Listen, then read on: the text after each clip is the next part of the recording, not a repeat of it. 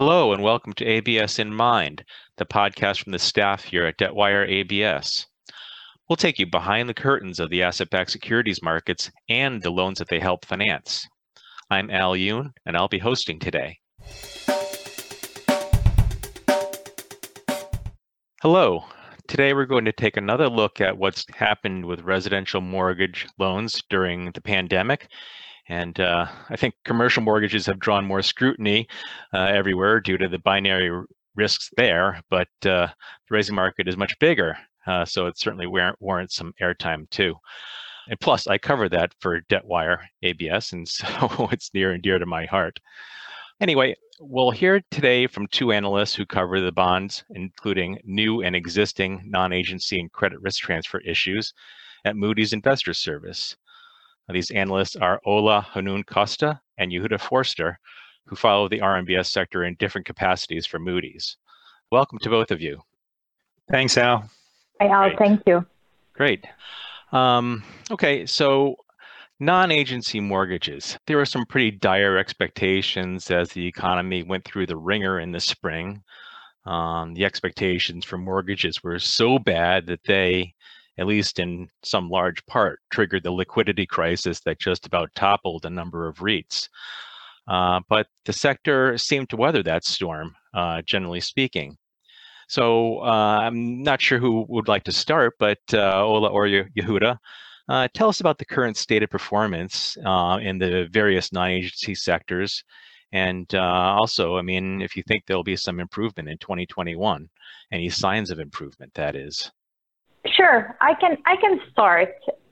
So we are seeing a decline um, in the number of borrowers that have been uh, enrolled in payment relief program. As you know, in early in the in the COVID crisis, uh, there has been significant number of uh, relief programs for the borrowers, uh, be it uh, payment forbearance, where the borrower uh, holds off uh, payment. So it goes into a payment holiday, and at the end of that payment holiday, they go into a payment plan or a payment deferral where the borrower uh, also goes into a payment holiday, but that missed payment usually is tagged at the end of the mortgage term.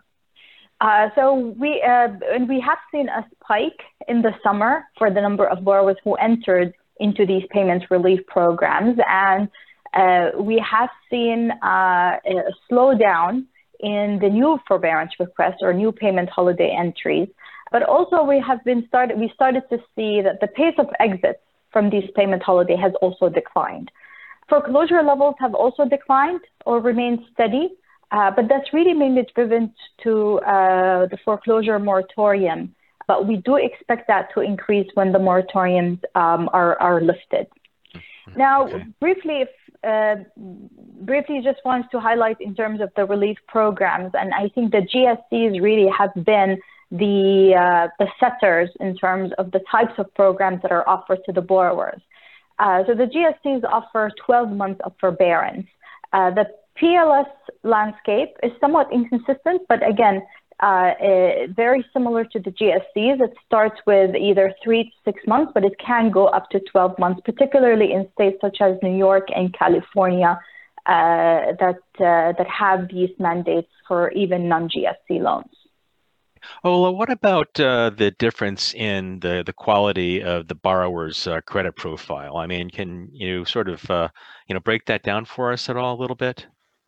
Yeah, I mean, I could speak mainly to um, you know to the borrower quality and the new deals that that have been issued post COVID, and generally across the board, both in non-agency as well as GSE deals, we've seen um, a tightening in um, credit quality among the borrowers.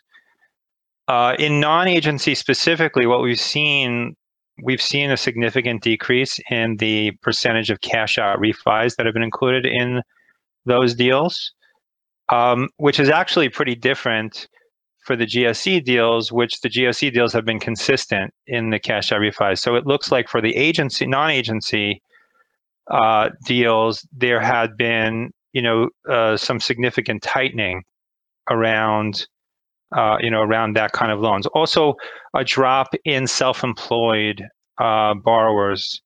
Uh, for example, you know, we looked at uh, in in the J.P. Morgan shelf a, a pre-COVID deal which had 25% uh, self-employed, and post-COVID deal had only five percent. We we've seen that mm-hmm. trend, you know, generally, as well as a rise in FICOs and a drop in DTI.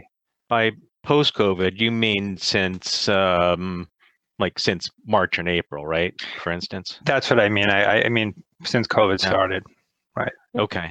I just wanted to uh, basically ask you, Ola, about uh, um, in in season deals, the you know the difference in performance based on on on credit quality.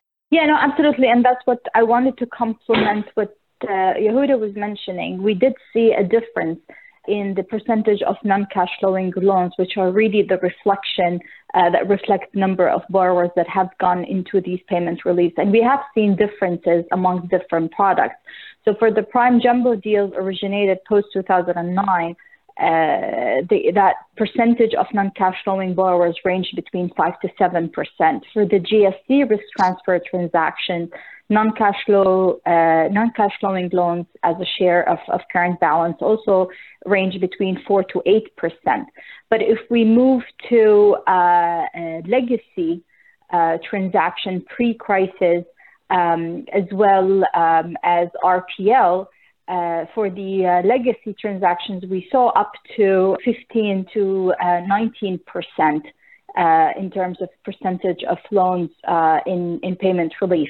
Uh, but to step back in terms of how these delinquencies and deterioration and performance compare to the financial crisis, these numbers are much lower. in the great financial crisis, in asset classes such as subprime and alt A, defaults reached over 30 and 40% of the collateral. So while these delinquencies are elevated, they are much further from what we saw in the great financial crisis.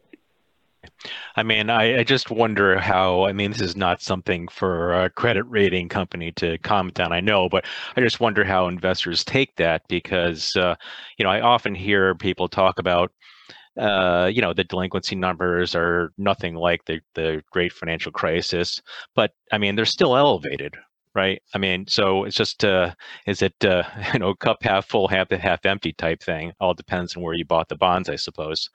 But um, you know, uh, th- that said, Ola or, or Yehuda, tell me about, uh, I mean, the the direction. I mean, you've stated exactly, you know, what's happening right now. But what uh, what kind of what's the momentum looking like right now as we enter enter the end of the year? Not that uh, you know there's a lot of i mean i know there's a lot of uncertainty as to what happens with the economy and uh, stimulus programs et cetera going forward but uh, i mean what are you looking at uh, at the end of the year here? So for the most part what we're seeing well we haven't you know i guess while we've heard some some kind of uh, information that uh, lenders may be relaxing some of the you know tightening that you know that they put in place when when COVID hit. We haven't seen that yet in the deals that we've rated. So it remains to be seen sort of how much you know relaxation of the tight, tighter standards will we see going forward. You know, we don't expect you know the tightening to last forever as the economy normalizes. We do expect some loosening. The other thing is that one of the one of the things that the issuers have been doing is that they've been excluding the loans that are in COVID, like for new deals, excluding, especially for prime GSE, they've been excluding the borrowers who have been in COVID relief plans from the new deals. You know, going forward, a what will happen around underwriting standards? You know, we expect some relaxation. Ultimately, whether borrowers will continue to, you know, exclude. Uh, sorry, whether issuers will continue to exclude borrowers who are in COVID relief plans remain to be seen. And also, there is an interesting dynamic that borrowers who are in these relief plans, they're being reported as current to the credit bureaus.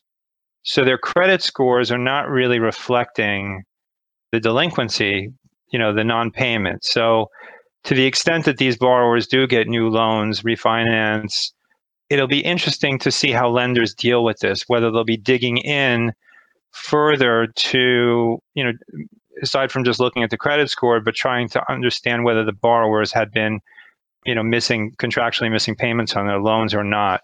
And if they don't, you know, there's a risk that the credit scores may be elevated, you know, artificially elevated. Mm-hmm. Okay. Is that something that uh, you take into account when uh, rating new deals? As of now, this is not something uh, that we've seen yet. So, uh, mm-hmm. something mm-hmm. that we'll be discussing uh, going forward.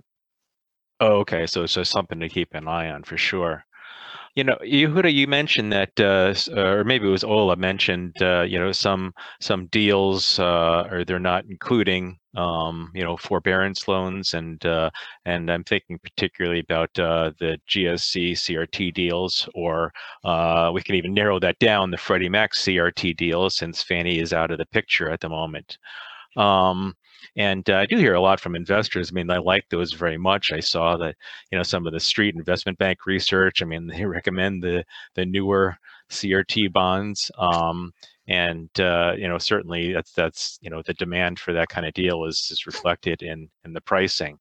But um, you know, for for either of you, I mean, are there any you know particular concerns on uh, CRT reference pool collateral going forward? um, based on you know what you think might uh, might be uh, assembled into new deals, into new reference pools? I, I, I can point out there's one you know one phenomenon which I think is worth noting. At the same time, you know we think that the risk is somewhat mitigated, but there has been a pretty substantial increase in um, the use of uh, alternative, you know, appraisal waivers in the GSE deals. And that is, um, you know, that's been something that the GSEs put into place a while ago because they have such good data. You know, every every appraisal gets reported to them, and then they're able to, um, you know, compare uh, the values that they get on new loans with the with their database, which which has you know tremendous amounts of information, and they're leveraging that to then uh, decide when an appraisal is not necessary. Now, during COVID, obviously because of the logistics around um, appraisers getting into the homes, we saw a pretty dramatic increase in the use of appraisal waivers. For example, STACR deal, DNA deal before COVID hit had 11% uh, appraisal waivers, where one after COVID hit had almost 40% of the pool uh, appraisal waivers. Again, we think that there are good mitigants to the risk. The risk being that you know um, this is a, a more data-driven uh, valuation or valuation check without a physical property inspection. But um, you know, some of the mitigants around that relate to the tight eligibility requirements that the GSEs have, as well as the GSEs oversight, as well as the fact that they have it's something that they've gotten comfortable with the risk, and they, you know, they have they themselves have removed rep and warranty relief for appraisal waiver loans, showing that they, mm-hmm. you know, they're really comfortable with their own process.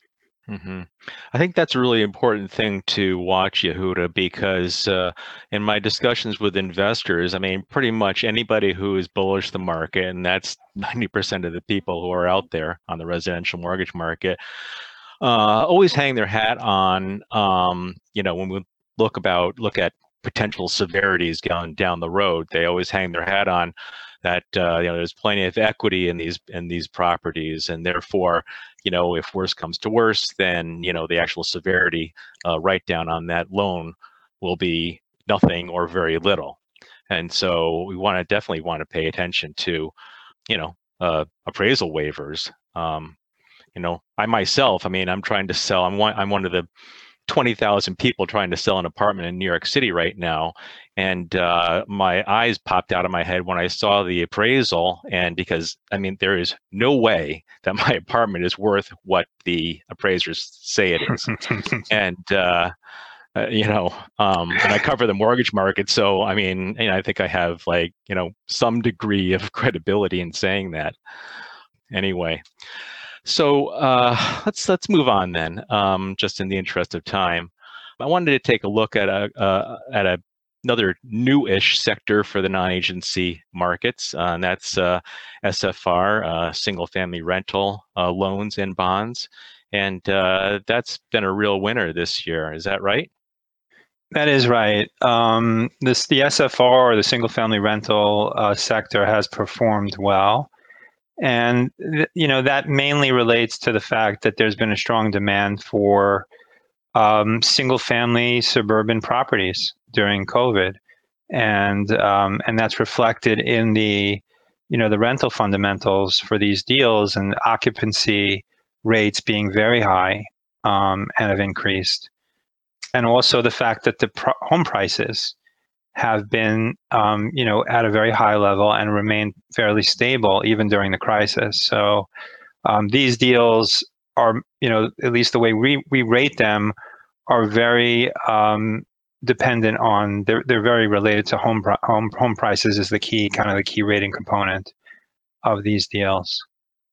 Okay, and uh, looking at past uh, SFR deals, uh, Ola, is there anything you know notable to say about uh, the performance of the the sector in general, or like yep. one shelf versus another shelf?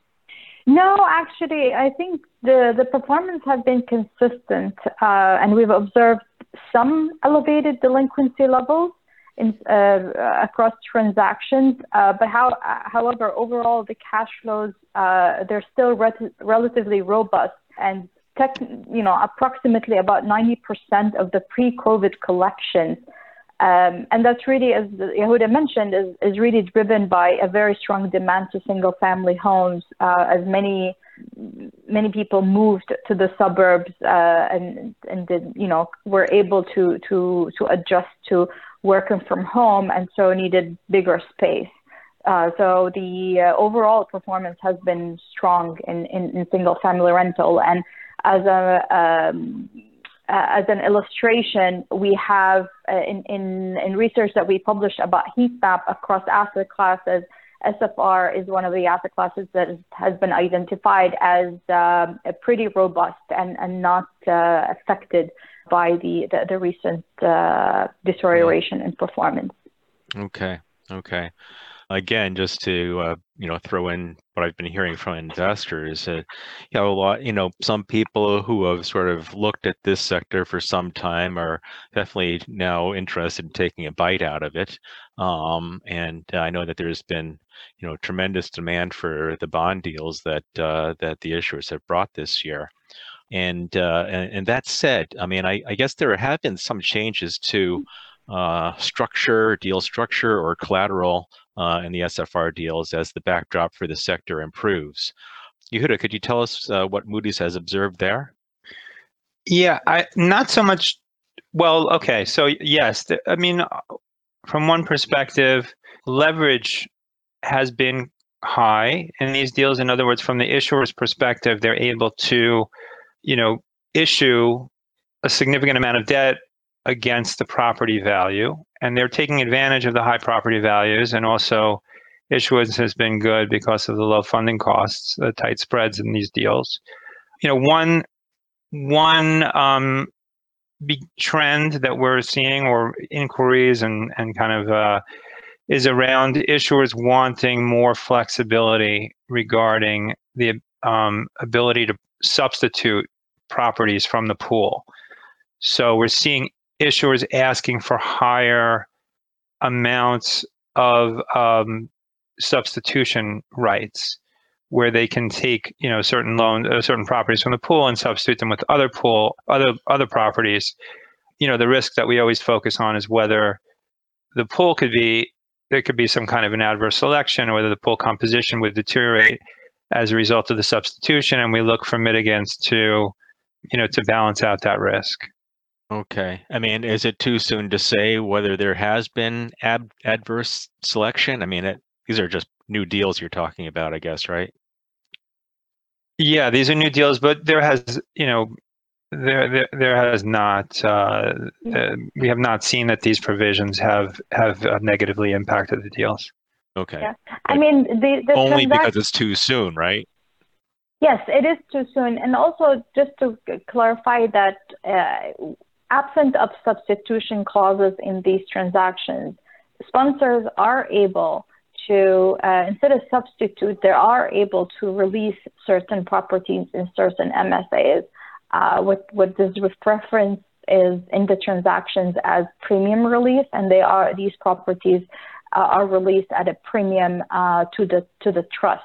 So the ability to exit certain areas and remain in certain geographic areas and MSAs does exist in existing transactions. The substitution, it's, it's another alternative for sponsors and to uh, change the, uh, the MSA composition. But just to clarify that the ability to, to shift from, uh, from one MSA to another is currently available in the form of a premium release.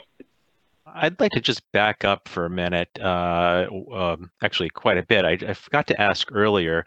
I want, you know, when we're talking about general performance uh, of non-agency deals uh, over the past several months, uh, could one of you sort of describe the uh, downgrade activity that uh, that you've been involved with, and where that's where yep. that's fallen? Absolutely, I can I can take that. So the rating actions that we have taken, as, as we mentioned, COVID 19 did impact the asset performance uh, broadly and to, to, to, varying degrees across the asset classes. Uh, but the majority of these uh, transactions, the impact of performance deterioration really affected securities at the lower end of the rating scale or the more junior bonds in these transactions. And we have taken actions across products such as RPL, uh, post-crisis prime jumbo, uh, as well as legacy RMBS.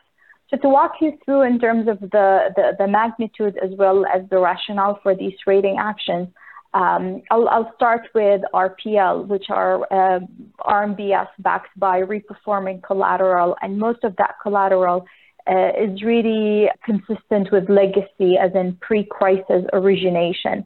Uh, actions on, on RPL, we downgraded about 45 junior tranches from 13 transactions. And in, in the magnitude of, of the entire uh, portfolio that we rate, we rate about 75 R, RPL transactions. So uh, quite a small um, number of deals were affected.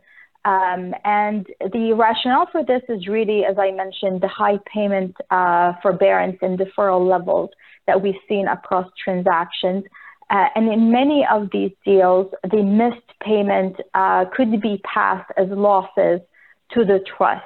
And so there has been some uh, some some losses coming in, um, and and again the most the most junior bonds are the most affected uh, with that. In the prime jumbo sector, again, we took very small number of transactions were affected, uh, about 11 deals, uh, 16 junior bonds, the most junior bond of the structure.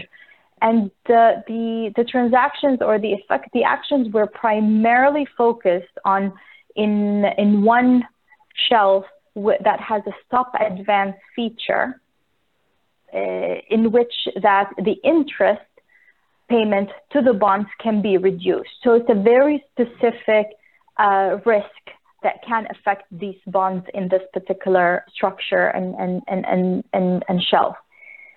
In the legacy RMBS, uh, our actions were predominantly on, uh, on subprime and Alt A junior bonds that have uh, what we call weak recoupment mechanism to missed interest and we downgraded about 439 tranches from 253 transactions. Um, and again, these are junior bonds uh, that if they miss interest, which we are seeing and, and continue to expect that interest shortfall will continue in these deals when servicers recoup their advances. Um, and so the actions were really driven on interest shortfall. We did take okay. an action on one GSE risk transfer deal. And I know you mentioned earlier the risks in GSE uh, risk transfer transactions and structures. But there's one transaction that we currently rate, which is STACR 2014 DN1. That transaction, the rating action there uh, was primarily driven because the deal documents do not have any language that excludes uh, a credit event that is caused by natural disaster. And it's one of these tiered severity deals. And so when loans are 180 days delinquent, they are taken at uh, they are taken out of the reference pool at a tiered severity. And so with the spike of the delinquencies, we could see a, a, a, spike in the credit events in these deals. But that was the only STACR GSE deal that uh, mm-hmm. we taken action on. Mm-hmm. Okay, I know regarding that uh, those early fixed severity deals that the investor community was uh, up in arms, at least initially, that uh, uh the GSEs or the FHFA, whoever's controlling this, uh, that you know made no sort of special provision for these uh, COVID-related forbearances, given that sort of it's a federally, you know, caused by federal legislation. So it was pretty interesting. Um, but I, I, certainly understand the rating. I mean, if uh, if a bond's going to take a write down, then you certainly have to have to account for that, or potentially take a write down.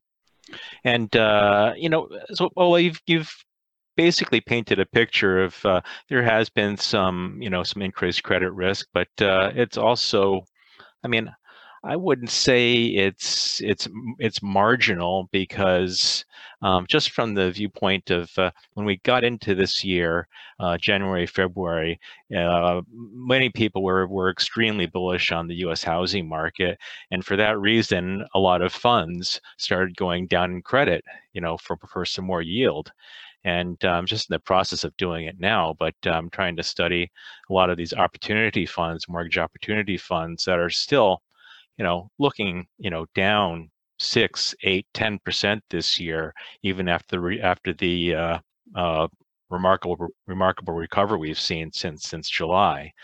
So uh, there is uh, plenty of credit risk out there, and uh, and people are pricing for it. So anyway, uh, let's just move on a little bit here. Um, I wanted to finish up here with with some current events, so to speak. Uh, the CFPB last week finalized its rules related, related to qualified mortgage loans.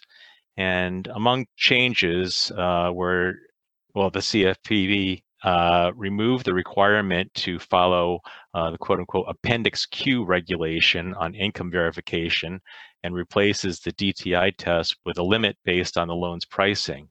Yehuda, I think you've uh, made some comments on this before, and I'm just wondering if you could sort of explain this to our listeners, uh, how that uh, QM rule change will affect non-agency lending. Right. So you mentioned uh, you know replacing the DTI with um, more of a pricing-based measure. Uh, you know, so that a QM, the loan will be QM if the the interest rate is less than um, I think it's two 2.25% over the APOR, which is the, the average um, interest rate of that time. Um, and the other thing is that, you know, and it used to be DTI, which was calculated with very prescriptive rules around what kind of income and asset documentation that you could use. And that's what's, you know, Appendix Q. So taking away Appendix Q and the DTI um, threshold gives lenders a lot more flexibility around you know the types of income documentation that they can now use because there are no there are not that kind of the, the prescription is not there. So and and and also the DTI hard threshold is not there and it's more this you know a pricing dynamic. So i think in general it's a much more open kind of a rule which gives lenders a lot more flexibility we expect that the credit box will expand as a result for loans that will qualify for QM. You know, previously, since the QM rule was um, en- enacted, the QM box was very tight. You know, credit was very narrow in that, um, at least in the non-agency space. In the GSE space, they were be- the beneficiaries of the, the GSE patch, which basically said that any any mortgage, um, uh, almost any mortgage that the GSE is approved for purchase would be, uh, you know, by definition QM. Now that GSE patch is also going away, so there's going to be more of a level playing field around uh, QM. Um, Now, we expect the credit box to expand. At the same time, you know, there was a benefit to this Q- previous QM rule in a certain sense that there was a very bright line test for whether or not you passed it because you had to, you know, had very specific documentation. DTA had to DTI had to be calculated in a very prescribed way. You have more flexibility now, and that bright line test is sort of now more fuzzy.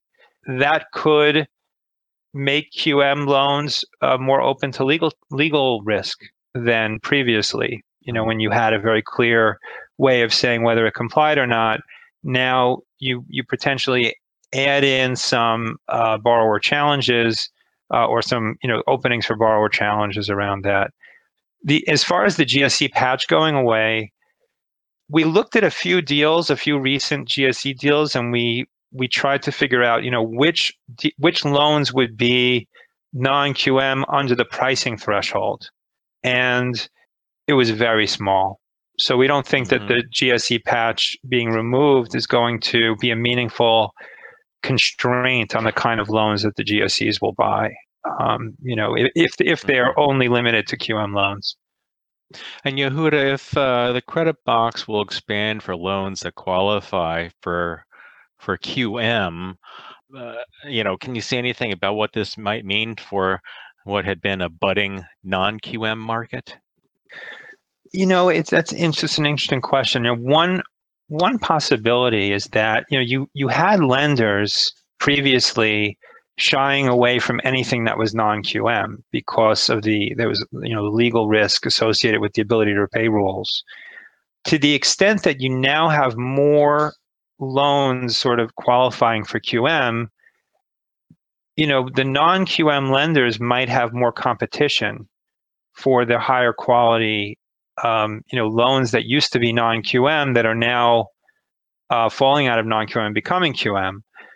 Uh, so, you know, lenders that weren't in that market may, you know, maybe or larger lenders, bank lenders, let's say, could be competing for the, the higher quality, you know, previous non-QM loans, you know, it's a little bit speculative, but you, you know, potentially you could be left with, you know, in the non-QM market, non-prime market, you know, the, the more the weaker, the weaker non-QM, the non-QM maybe maybe might be weaker now.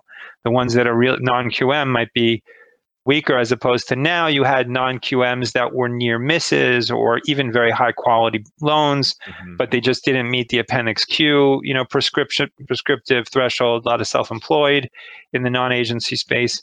And now you may kind of shrink that, you know, uh, box in the non-QM space, and uh, it may be more of a non-prime, you know, non-QM didn't necessarily mean non-prime now non-QM might mean more non-prime, you know, might be more synonymous with non-prime. That's interesting because I mean over the past couple of years I've you know spoke with plenty of people who wish that there was a more narrow definition for non-QM. Um, you know, once in a while when we write about non-QM deals and it's say just an expanded prime deal, but it's still non-QM. Um, you know, you get complaints from the issuers saying like, like, look, we're you know we're not really non-QM. I mean, we're really prime. It's just that it's non-QM. so that uh, a narrower definition definition would be would be uh, welcome um, from where I sit anyway. I think that's uh, we've pretty much run short on time here. So uh, I guess uh, we'll we'll we'll stop this conversation now. And uh, I mean, I know we've only you know touched the tip of the iceberg, so to speak, on mortgage performance. But Ola and Yehuda, I want to thank you so much for uh, spending some time with us here on uh, Debtwire's uh, ABS in Mind podcast. Thanks, you guys. Thank you, Al. Pleasure to be here. Thank you, Al. Thanks for listening to ABS in Mind. If you're hungry for the skinny on asset backed bonds, residential and commercial mortgage debt, consider debtwire.com or just tune in here next time. Also, look to us on social media.